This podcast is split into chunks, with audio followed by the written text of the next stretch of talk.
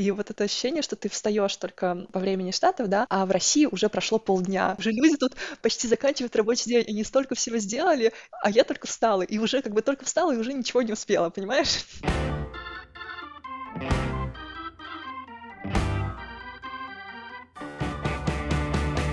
Привет, это Лера, и ты слушаешь «5 через 2» подкаст об отношениях с работой и поиске собственного пути. В этом выпуске магистральной темой нашего разговора было FOMO – Fear of Missing Out – страх упущенных возможностей. Мы обсудили, что это такое и что с ним делать. А также мы поговорили про бизнес-анализ, а говорили мы вместе с Настей. Настя, как и я, занимается бизнес-анализом. Мы обсудили типичные ошибки, которые совершали в первый год работы, почему путешествие по работе — это сомнительное удовольствие, и наше мнение по тому, стоит ли вообще выступать в магистратуру. Приятного прослушивания. Настя, привет. Привет. Меня часто спрашивают, чем ты занимаешься на работе. В контракте у меня написано Requirements Engineer, специалист по требованиям, инженер по требованиям, а проектная роль Product Owner, владелец продукта. Э, это просто крам-роль.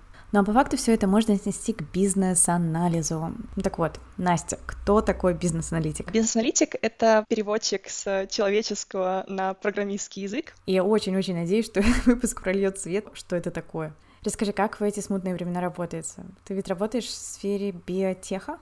Ну, life science, да. У меня большая разница, что просто все перешло на удаленку. Митинги с видео, то есть по видеосвязи, mm-hmm. они уже в сто раз привычнее, чем какие-то личные встречи. Да, сначала это очень непривычно, но в итоге, на мой взгляд, это гораздо удобнее. Ты можешь записать, например, этот mm-hmm. митинг, чтобы потом к нему вернуться, да. Иногда можешь что-то делать параллельно. Чего мне не хватает в этих всех колах, когда у вас какая-то креативная работа, и вам нужно вместе что-то mm-hmm. придумывать. Мне кажется, в личных коммуникациях намного проще понять, что человек имеет в виду. Даже если вы на коле сидите с видео, ты не так чувствуешь тон человека, его расположение, да? Мне очень повезло с прошлым проектом, и когда я только в него пришла, меня сразу отправили в командировку на месяц, и это было около Нью-Йорка. О, это вообще супер. Там было полное mm-hmm. погружение в какую-то ежедневную вот эту активность, получается. В процессы. Да, в процессы, и мы встречались уже не только, да, раз в день, там, на полчаса, но это постоянно нон-стоп работа, и я думаю, что за этот месяц я включилась в проект так, как, ну, я бы, наверное, за несколько месяцев удаленно не смогла войти, да. У меня очень поменялось отношение к таким поездкам. Я знаю очень много коллег, тоже из бизнес-аналитиков, ну, консультантов, у кого в контракте прям прописано, что они должны ездить каждую вторую неделю или раз в месяц. И mm-hmm. это очень энергозатратно, то есть я бы так уже не хотела. Получается, не только время да, рабочее тратишь, но это еще какой-то твой вот эта энергия, просто в самолет летать. Вот да, себе. это примерно тот режим, который был у меня весь прошлый год. То есть я летала в командировке примерно практически месяц через месяц. Это же mm. полноценное погружение. То есть когда я в командировке, у меня фокус только на работу. Получается, у тебя фокус на работу в рабочие часы, но и вне рабочие тоже mm. волей-неволей фокус на работу, потому что ты понимаешь, что это же какое-то ну, определенное, да, сжатое время, когда ты в командировке, и поэтому все силы, там весь моральный ресурс туда уходит. Не знаю, как у тебя, у меня это всегда выматывающее ощущение, То есть даже если я знаю, что, не знаю, там, с 8 до 5 я всю свою работу сделала, все равно мне хочется вечером что-нибудь там еще посмотреть, там, проверить, потому что, ну, блин, мне намного проще это сейчас все решить. Но вот это, мне кажется, как раз ощущение упущенных возможностей, fear of missing out, когда ты понимаешь, что тебе нельзя ничего упустить, ты же в командировке.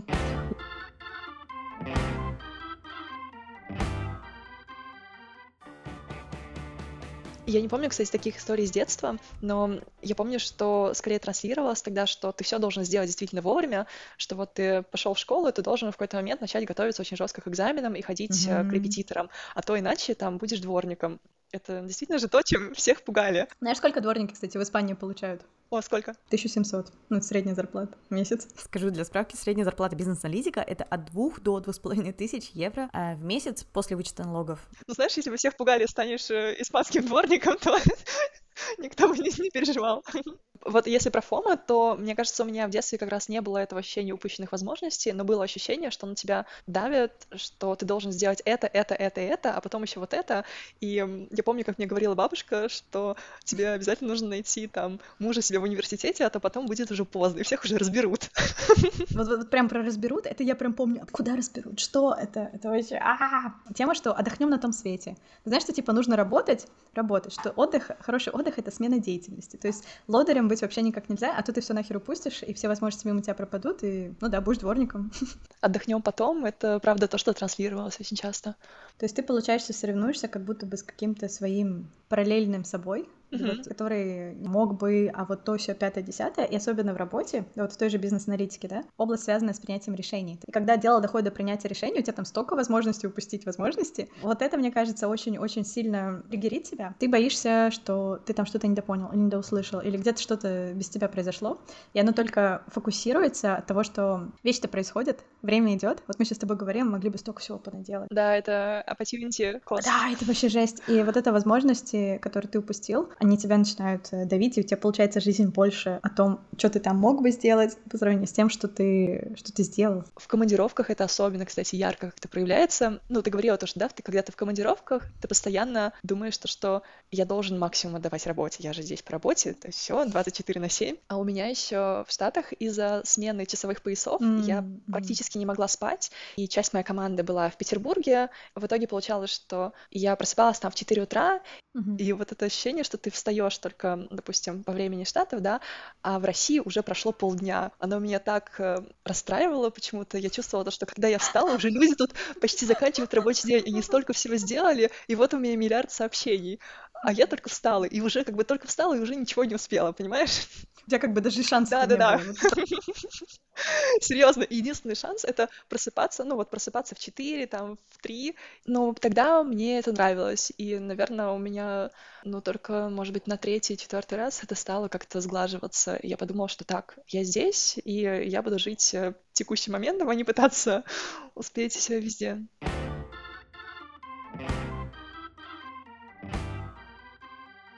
Один из примеров тоже классического fear of missing out.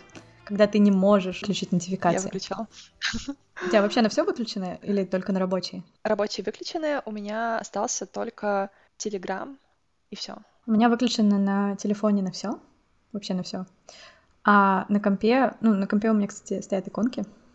Знаешь, в этом помогает, э, когда есть рабочий ноутбук. Вот, например, у меня да, есть отдельный рабочий согласна. ноут, и я понимаю, что когда я открываю его, у меня начинается рабочий день. Когда я его да. закрываю, я не могу физически читать почту, и он у меня заканчивается. На сообщения, мне кажется, сто процентов надо, особенно почту, если вы много работаете с почтой или с чатами, надо отключать нотификации, потому что это настолько тебя отвлекает. Но здесь, понимаешь, вот нужно еще отследить, ты их отключил и не проверяешь, или ты отключил, и все равно каждые пять минут там сидишь, залазишь? Мне э, помогает уезжать туда, где совсем нет интернета или там связи. То есть, например, последний отпуск у меня был mm. в э, Кавказских минеральных водах. Я там часто была в горах, где совсем нет никакой связи. Не то, что интернет, даже телефон не ловит. И я себя ловила на том, что mm. там первые полдня, день, наверное, я по привычке вытаскиваю телефон и смотрю, что там мне кто написал, а никто ничего не написал и не может. А потом это так становится комфортно и классно. Здесь же еще видишь тоже с вниманием. Это, это реально у многих привычка, вот у меня тоже, что когда я не знаю, что делать, я первым делом я беру телефон и захожу. И смотришь что-то новенькое. Да, да, да, и сразу захожу обычно в Инстаграм или в Телеграм. И это просто привычка, когда мне скучно, mm-hmm. и мне хочется сменить фокус или отдохнуть на самом деле я вообще не отдыхаю, а переключаю внимание, потому что вот это вот все просмотр сообщений, просмотр лент в соцсетях, это очень много внимания забирает, это только нагружает твой мозг, а не, не дает ему отдохнуть. Ты помнишь время, когда ты в отпуске постоянно проверяла рабочие письма и сообщения? У тебя было такое? Я постоянно смотрю почту в отпуске, наш следующий лот. И тут я чемпион. Серьезно, я сейчас так больше не делаю, но было время, когда я постоянно проверяла почту в отпуске и чувствовала ужасную, ужасное давление и очень стрессовала от того, что наверняка мне кто-то что-то написал, особенно вот когда январские праздники, а мы работаем, да, с, ну, со штатами, например, и у них нет этих праздников, и я просто не могу спокойно отдыхать, потому что знаю, что у меня каждый день письма. Мне было очень тяжело с этим справиться, и я с этим скорее справилась насильно, когда я после отпуска попала в больницу на месяц, и я месяц не могла вообще не то что отвечать на письма, а в принципе работать, и оказалось, что, что мир не разваливается, что клиенты не уходят, и жизнь продолжается. Mm-hmm. То есть, мне кажется, иногда нужно, нужны какие-то критические такие обстоятельства, либо отсутствие связи, либо еще что-то, чтобы понять, что ты можешь упускать возможности, это не так страшно. Не только fear of missing out, да, но э, ощущение того, что что-то без тебя происходит, это что ты это не контролируешь, и появляется какая-то неизвестность. Мне кажется, это вообще никогда не пропадает, да, вот этот страх смерти, страх неизвестности, он всегда есть с нами, это наши какие-то базовые вещи, и с ними вообще ничего не сделать. Ну, можно просто научиться с ними жить. И вот отпустить контроль, вот как у тебя вышло на месяц, это прекрасная рабочая техника. Ну, наверное, не так, как у тебя это вышло, но, но в целом, да, просто, не знаю, разрешить себе.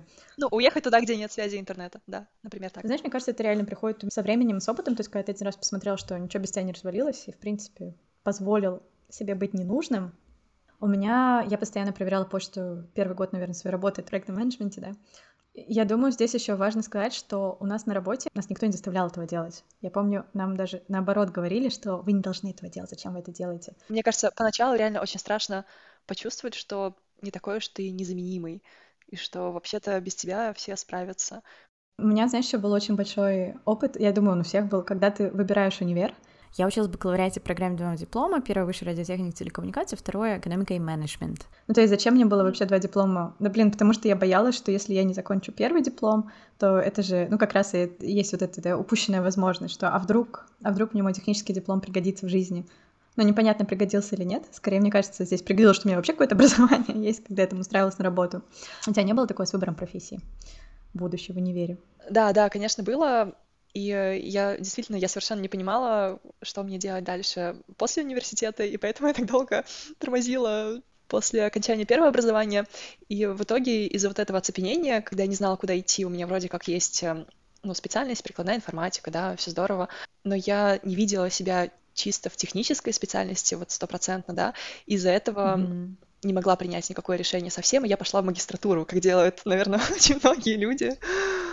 Вот. И... Мне, кстати, так же было. Да? Я не понимала, где я хочу работать, я решила, ладно, я еще поучусь чуть-чуть. Подумаю. То есть ты как будто берешь себе время еще немножко подумать. Да. Ну, я, кстати, не знаю, магистратура. Вот у тебя был классный вариант, ты поехала учиться за рубеж, да? Ты поехала в Польшу. Я же осталась там же просто. То есть ты просто выиграла время, но ты же в итоге пошла искать mm-hmm. работу, и мне кажется, что это все-таки классный вариант. Ты можешь попробовать какие-то стажировки, и пока mm-hmm. ты в универе и стажируешься там или работаешь, или меняешь э, компании, это не так страшно, ну, не так как бы стрёмно бросать каждые полгода и начинать что-то новое. У меня, знаешь, еще был решающий фактор. Я хотела поступать в одну магистратуру, но я не успевала сдать все экзамены, которые нужны были для нее, потому что я поехала летом путешествовать. Mm-hmm. А на той кафедре вот экономики и менеджмента, где я училась во второму диплому, там как раз открывали новую магистратуру про вот эти бизнес-процессы. Магистратура была управление бизнес-процессами. Ну, я почитала программу, мы с подружкой почитали, мне показалось очень классно. И учитывая, что мы уже знали эту кафедру, мы понимали, что мы легко сдадим вступительные экзамены и получим даже бюджетные места. То есть у нас было даже бесплатное обучение в магистратуре. То есть это было просто удобно, ну, такой удобный вариант, safe. Да, это был такой удобный вариант, и типа, ну, ну ладно, ну, у меня как бы, я не знаю, чем, кем я буду работать, потому что, понимаешь, когда ты заканчиваешь университет, ты работаешь, становишься безработным безработным. Мне было намного спокойнее э, остаться студентом, чем быть безработным. Я помню, что мне все еще хотелось пробовать и было очень страшно, вот, знаешь, делать вот этот как бы большой выбор на всю жизнь. Да. Это вообще очень страшно, как будто, ну, ты еще не понимаешь ничего, ничего не пробовала, а тебе говорят, так, сейчас ты должен принять решение, кем ты будешь всю жизнь. И это вводит в полное оцепенение, и поэтому хочется, конечно, выиграть время, попробовать разные варианты, и это абсолютно нормально. И сейчас я очень рада, что ну, что у меня была эта магистратура. С одной стороны, да, я, наверное, за два года могла достичь большего в работе, но понимаю сейчас, что я на правильном месте. И, возможно, эти два года магистратуры лишние именно это понимание мне и дали. Угу. Мне кажется, к магистратуре еще, знаешь, какие претензии, что когда ты уже работаешь, тебе совсем не хочется брать какой-то перерыв на то, чтобы доучиться на кого-то. Ой, я помню, я уже тогда тоже работала в магистратуре full time, да, полную занятость, и мне было очень сложно очень сложно вообще себя заставить что-то делать, потому что мне казалось, что это настолько бессмысленно, потому что ты же уже работаешь. А еще ты, ты так много вкладываешься, да, а тебе за это не платят. И, да, и у меня магистратура была больше про производство на заводах, а я работала в IT. И в IT, ну, вся эта тема процессов, она немножко по-другому устроена, да, автоматизация бизнес-процессов, бизнес-процессы, как они вообще работают. И это было намного более прикладно, чем то, что мы там про завод обсуждали. Ну, конечно, для завода это тоже все важно, это интересно, но мне это было настолько уже не нужно. То есть я уже знала больше в своей сфере, где я работала, чем там, к чему меня учили. У меня было ощущение именно упущенных возможностей с точки зрения, может быть, мне нужно было идти на другую магистратуру, которая бы меня реально чему-то учила, а не вот тратить вот это время на это ненужный диплом. Ну, ну да, это, это правда страшно бросить, то, что ты уже начал, во что инвестировал кучу сил. У меня тоже такое было с магистратурой. Я пошла на экономику инноваций и менеджмент. Не спрашивай, что это такое, я просто любитель выбирать странные специальности. Инновации, там было слово инновации. Там было слово инновации, я подумала, да, это для меня. Это было в ИТМО в Петербурге. И на тот момент у меня тоже была уже постоянная работа, и когда я поработала вот год эм, на постоянной работе, плюс совмещала все это с full-time э, обучением, я э, была в, в очень плохом состоянии, то есть у меня не было никаких сил вообще, никакого желания продолжать, и я не понимала, куда я иду и зачем, и зачем я так надрываюсь. Mm-hmm. И я просто я действительно просто на втором курсе бросила работу и уехала в Польшу по обмену, исключительно чтобы вырваться из вот этой дикой обстановки, когда я вроде и бросить не могу, и продолжать уже не могу учебу. Ну, получается, что моя поездка по обмену в Польшу, это тоже было скорее взять себе время на подумать, без всяких отвлекающих факторов, то есть без э, работы, которая была не по специальности. Это были просто полгода, чтобы я определилась, что делать дальше. Такой был странный gap year для меня, потому что там не было почти учебы, я просто учила языки и, и планировала свое будущее. Мне кажется, это очень тоже классический какой-то выход из фома. Ну, то есть, по факту у тебя случилось как бы выгорание, что ты уже ничего не могла делать, не хотела ни работать, ни дальше учиться, и ты просто выбрала вариант выйти из всего этого. Из всего, да, да. Потому что я боялась бросить и одно, и другое. Вроде и то, и другое нужно, и работа, и учеба, да. Чем вообще так опасно это фома, да? Это тем, что оно ведет к выгоранию. А выгорание — это, считаю, уже первая стадия перед депрессией. Депрессия — это очень плохо. это уже э, клиническое заболевание. Мне знаешь, что еще интересно? Если говорить про фома, фома-то появилось само понятие, да, fear of missing out, только в 2013 году. Но было всегда, мне кажется. Да, мне кажется, оно было всегда, но вот именно как э, в словарь его добавили только в 2013 И мне нравится, что по словарю это беспокойство из-за того, что где-то сейчас приходит заманчивое или интересное событие. Его часто вызывают посты в соцсетях соцсетях. Прям напрямую объяснено, почему это явление стало настолько популярным и настолько растранжированным, uh-huh. это из-за соцсетей. Ты сидишь дома, и ты заходишь, не знаю, на какой-нибудь LinkedIn, смотришь, всех твоих коллег уже повысили, видишь, как у них в соцсетях они там туда-сюда, пятое-десятое съездили, и у тебя вот это вот сравнение, да, и ощущение «а ты-то не так», это как будто чем больше ты знаешь, тем больше у тебя проблем. Например, ну, страх упущенных возможностей, да, все-таки возникает, когда ты знаешь об этих возможностях, и они вообще да. у тебя есть. Если ты не знаешь, кто там что делает, не знаю, или у тебя даже нету варианта поехать за границу, либо поступить в 10 разных университетов, потому что тебя берут только в ПТУ ближайшие и все, тогда mm. этот страх, мне кажется, чуть э, чуть меньше. Может быть, он и не меньше, но все равно, мне кажется, вот если у тебя есть эта тенденция достигать, достигать, достигать, потому что отдыхать это плохо, упускать возможности плохо, тебе нужно постоянно работать, mm-hmm. работать, работать. Ты найдешь с кем себя сравнивать. Там просто всегда можно найти какие-то, не знаю, успешные истории чувака с твоего села, который там добился и открыл завод, или там, не знаю, уехал в Москву, женился, или, например, если у тебя совсем другая идея об успешности, например, выйти замуж и родить ребенка, ты найдешь с кем себя сравнивать. То есть здесь, мне кажется, вот мы с тобой говорили в основном про работу, но это же совсем не важно, с какой сферы себе искать. Я подумала еще, что в плане достигаторства весь прогресс, он всегда все-таки нелинейный, то есть ты не можешь постоянно работать на максимуме и каждый раз выдавать еще лучшие mm-hmm. результаты, но это просто нереально, мы же не роботы, это так же, как ты говоришь, что нельзя, ну, нереально работать 8 mm-hmm. часов с полной сфокусировкой, с одинаковым там перформансом, поэтому, правда, очень важно как-то принимать себя, давать себе отдыхать и понимать то, что, окей, вот сейчас у меня спринт. Учиться отдыхать вообще надо. Да, что да. вот сейчас у меня спринт, я достигну вот этой цели, а потом я дам себе время просто жить а потом, допустим, сфокусируюсь на чем-то еще. Ну и здесь еще важно, наверное, добавить, что очень важно перестать сравнивать вот с этими потенциальными возможностями или с людьми, которые воплотили эти возможности, а тебе кажется, что ты нет. То есть с теми друзьями, которые поехали отдыхать на Бали, а ты не поехал, или а, с той коллегой, с тем другом, который прочитал или сходил на какой-то новый курс, или там что-то он нового узнал, добился, получил повышение, а ты нет. Это не значит, что вы вообще одинаковые, и вас стоит сравнивать. Вы же абсолютно разные люди, и у тебя свои ценности, у него совсем другие. И жизнь со стороны у людей выглядит в Инстаграме всегда прекрасно, но по факту это совсем другая жизнь, и ты никогда не знаешь, с какими демонами этот человек справляется, чтобы постить такую счастливую картинку. Но зачем-то же ему это надо, то есть зачем-то же ему надо доказывать, что он там, не знаю, счастливый путешественник. То есть он что-то в себе компенсирует. Вот. Наверняка ты тоже видела такую картинку типичную на всех концертах, когда стоит толпа людей, и все с телефонами, и смотрят в телефоны, и снимают концерт, вместо того, чтобы, не знаю, там, прыгать под музыку и слушать концерт. Самое смешное, что я тот человек, который фотографирует людей, которые фотографируют концерт, и тоже отвлекается от концерта. Получается, что я не такая, как вы, но такая. Ну такая, да-да-да. Level up.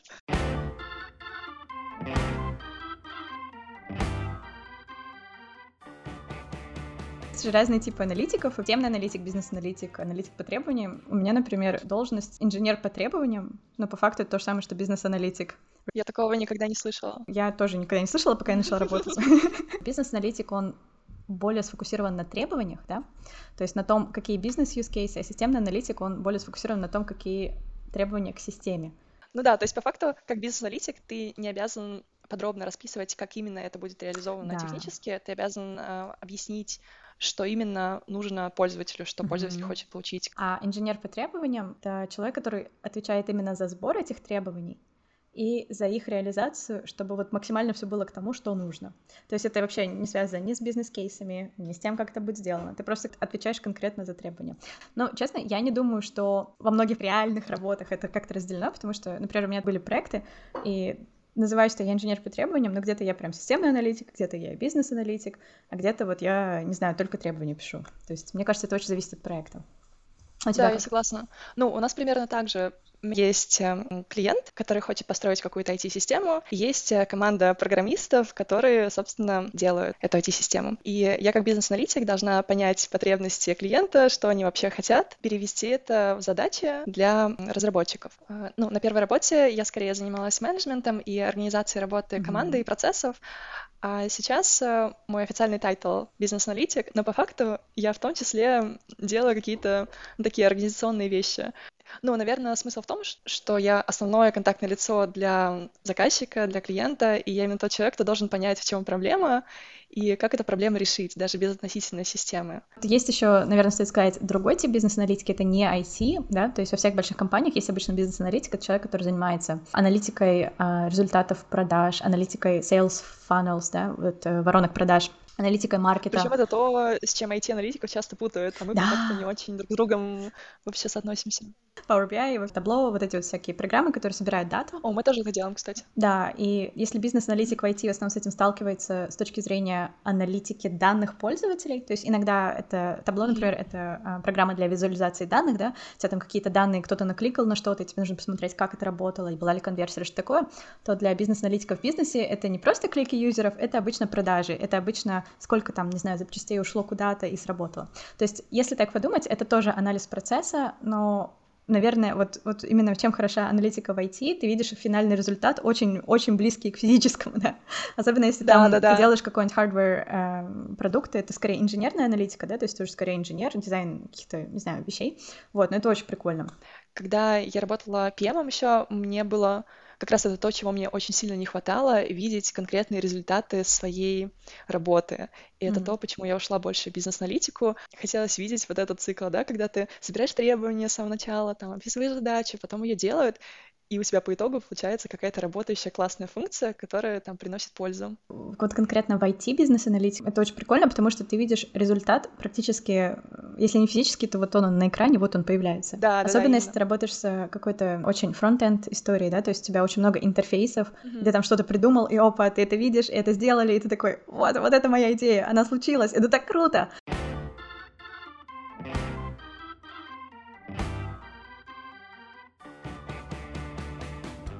Но все-таки давай сфокусируемся сегодня на, именно вот на бизнес-аналитике, как человека, который общается с задачами бизнеса и пытается придумать, как решить их проблемы. Как ты думаешь, какие скиллы, какие качества нужны? Какие качества? Я думаю, что одно из самых главных, ну, то есть кроме э, стандартных, умения делать презентации, умение там э, рисовать схемы и быстренько делать какие-то наброски прямо в процессе воркшопа. Mm-hmm. Я думаю, что очень важно задавать вопросы, задавать правильные вопросы и не бояться спросить глупость, потому что это очень обжигалось вначале. Я хотела сделать вид, что да, я все поняла, хотя это было не всегда так. И в последнее время я абсолютно не стесняюсь задавать миллиард вопросов уточняющих. Иногда выясняется, что не только я что-то недопоняла, но и вообще вся команда и все вокруг что-то недопоняли. И у нас продолжается обсуждение уже вроде утвержденного требования, там еще час. Угу. В общем, я думаю, что бизнес-аналитик — это во многом про умение задать правильные вопросы и докапываться до истинной причины или проблемы клиента, чтобы выяснить, зачем он вообще пришел, что он хочет. Ведь обычно они хотят, скажем, не, не красивые картинки и дашборды, а хотят решить конкретную проблему, там, не знаю, планировать нагрузку. Угу. Ну, то есть это коммуникационный скилл, это должно быть в топе. Не знаешь, мне кажется, еще здесь очень нужно менеджерский скилл, да, какой-то. Тебе же нужно ставить приоритеты, помогать клиенту ставить приоритеты, принимать вот эти решения. То есть вот это мы делаем, mm. это вообще несущая функция, а это фиг с ним, можно там какая-нибудь тривиальная вещь, можно ее потом сделать. Принимать решения, на самом деле, не всегда все хотят. И в команде, например, часто принимает решение не тот, кто самый опытный, а тот, кто... Кто может принимать решения. И кто готов брать на себя ответственность за последствия. Да, да. Да, это правда, я согласна с приоритетами, это супер важно. Иногда хочется сделать идеально, ты собираешь миллиард требований, но это совершенно не обязательно для того, чтобы решить проблему клиента, правильно? То есть, если задача решить проблему, то нужно уметь отсекать все, что не обязательно. Иногда это очень больно, потому что ты же хочешь как лучше, ты же сам собирал все эти требования. Это одна из самых таких, эм, не знаю, часто повторяющихся вещей, которые я видела у коллег. Это именно то, что люди начинают относиться к продукту как к личному и к персональному. Да, да. То есть если он, с ним что-то не то случается, они прям персонально расстраиваются. Это их, их, их личный провал. У тебя такое бывало? Да, я понимаю, что ну, это очень, конечно, неразумно и глупо, но мне было такое, что я собирала какие-то невероятные идеи на то, как улучшить продукт, который мы делаем. Очень долго их описывала, mm-hmm. рисовала какие-то классные схемы, общалась э, с пользователями. И в итоге эту новую фичу, новый функционал, его по каким-то причинам не делали. Не из-за того, что он плохой, не из-за того, что там я его плохо описала, а ну просто в данный момент, например, это не приоритет. Мне кажется, вот в этом плане бизнес-аналитику очень важно э, уметь абстрагироваться. Как будто отделять себя от э, результатов твоей работы, да. Но вот не э... только. У тебя же очень много стейкхолдеров, да? Стейкхолдеры — люди, которым ты должен что-то. И не всегда они все одинаково довольны. Иногда они вообще хотят совершенно разных вещей. И у всех разные да. цели. Да, и тебе нужно быть очень абстрагированным человеком, то есть э, ты работаешь с клиентом, клиент платит деньги, тебе нужно удовлетворить клиента, но ты работаешь в компании, которой клиент платит деньги, тебе нужно удовлетворить компанию. У тебя есть разработчик, который понимает, что это не будет так работать, тебе нужно удовлетворить вот эту вот часть. Потом у тебя есть еще тестирование, ты понимаешь, что у тебя протестировать это вообще невозможно, эту бредовую идею, как ты вот будешь там, не знаю, 10 VPN на VPN поднимать. Да, или умение искать баланс действительно между группами различных совершенно интересов и, ну, скажем, баланс между тем, чтобы сделать проект э, вовремя в рамках бюджета, да, и чтобы он еще делал то, что нужно, и с классным качеством, это бывает сложно. Ну, бюджеты, опять же, говоримся, это в основном то, чем занимается проектный менеджмент, то есть э, смотреть, чтобы продукт был доставлен вовремя, в том объеме, в котором необходимо, да, все, чтобы было вот то, что, то, что они заплатили, то и доставили, и чтобы, конечно, в рамках бюджета. То есть это такие три столпа проектного менеджмента. А бизнес-аналитик, он все-таки больше отвечает за то, чтобы вот то, что нужно доставить, чтобы оно было доставлено как надо. Какие еще качества? Мне вот кажется, очень важное качество английский. Я думаю, что это сильно зависит от того, в какой ты компании работаешь, mm. но для меня это просто абсолютный масс сейчас. Большинство клиентов, с кем я взаимодействую, они либо в Штатах, либо в Европе. Ну и, соответственно, вся абсолютно переписка, все созвоны, все на английском. А документы вы как на английском делаете? Да, документы тоже на английском, и получается, что чем лучше твой уровень английского, тем лучше ты поймешь вообще, что, что от тебя хотят. Но если ты работаешь на русском рынке только для русских компаний, мне кажется, это еще ограничивает тебя в карьерном росте. Если ты не можешь говорить с другими людьми, у тебя потом будет намного меньше возможностей роста в проектах. Да, это правда. И если взять несколько важных качеств, наверное, я бы выделила еще техническую подкованность, потому что mm-hmm. хоть бизнес-аналитик, даже если он не работает там напрямую с кодом, все равно он должен примерно понимать, что, скажем, реально воплотить, в принципе, а что нереально. Сразу отметать, да. Да, да, да. Это какая первичная оценка. Но знаешь, мне кажется, здесь это зависит от того, что вы делаете, смотря какого, какого типа проект, да.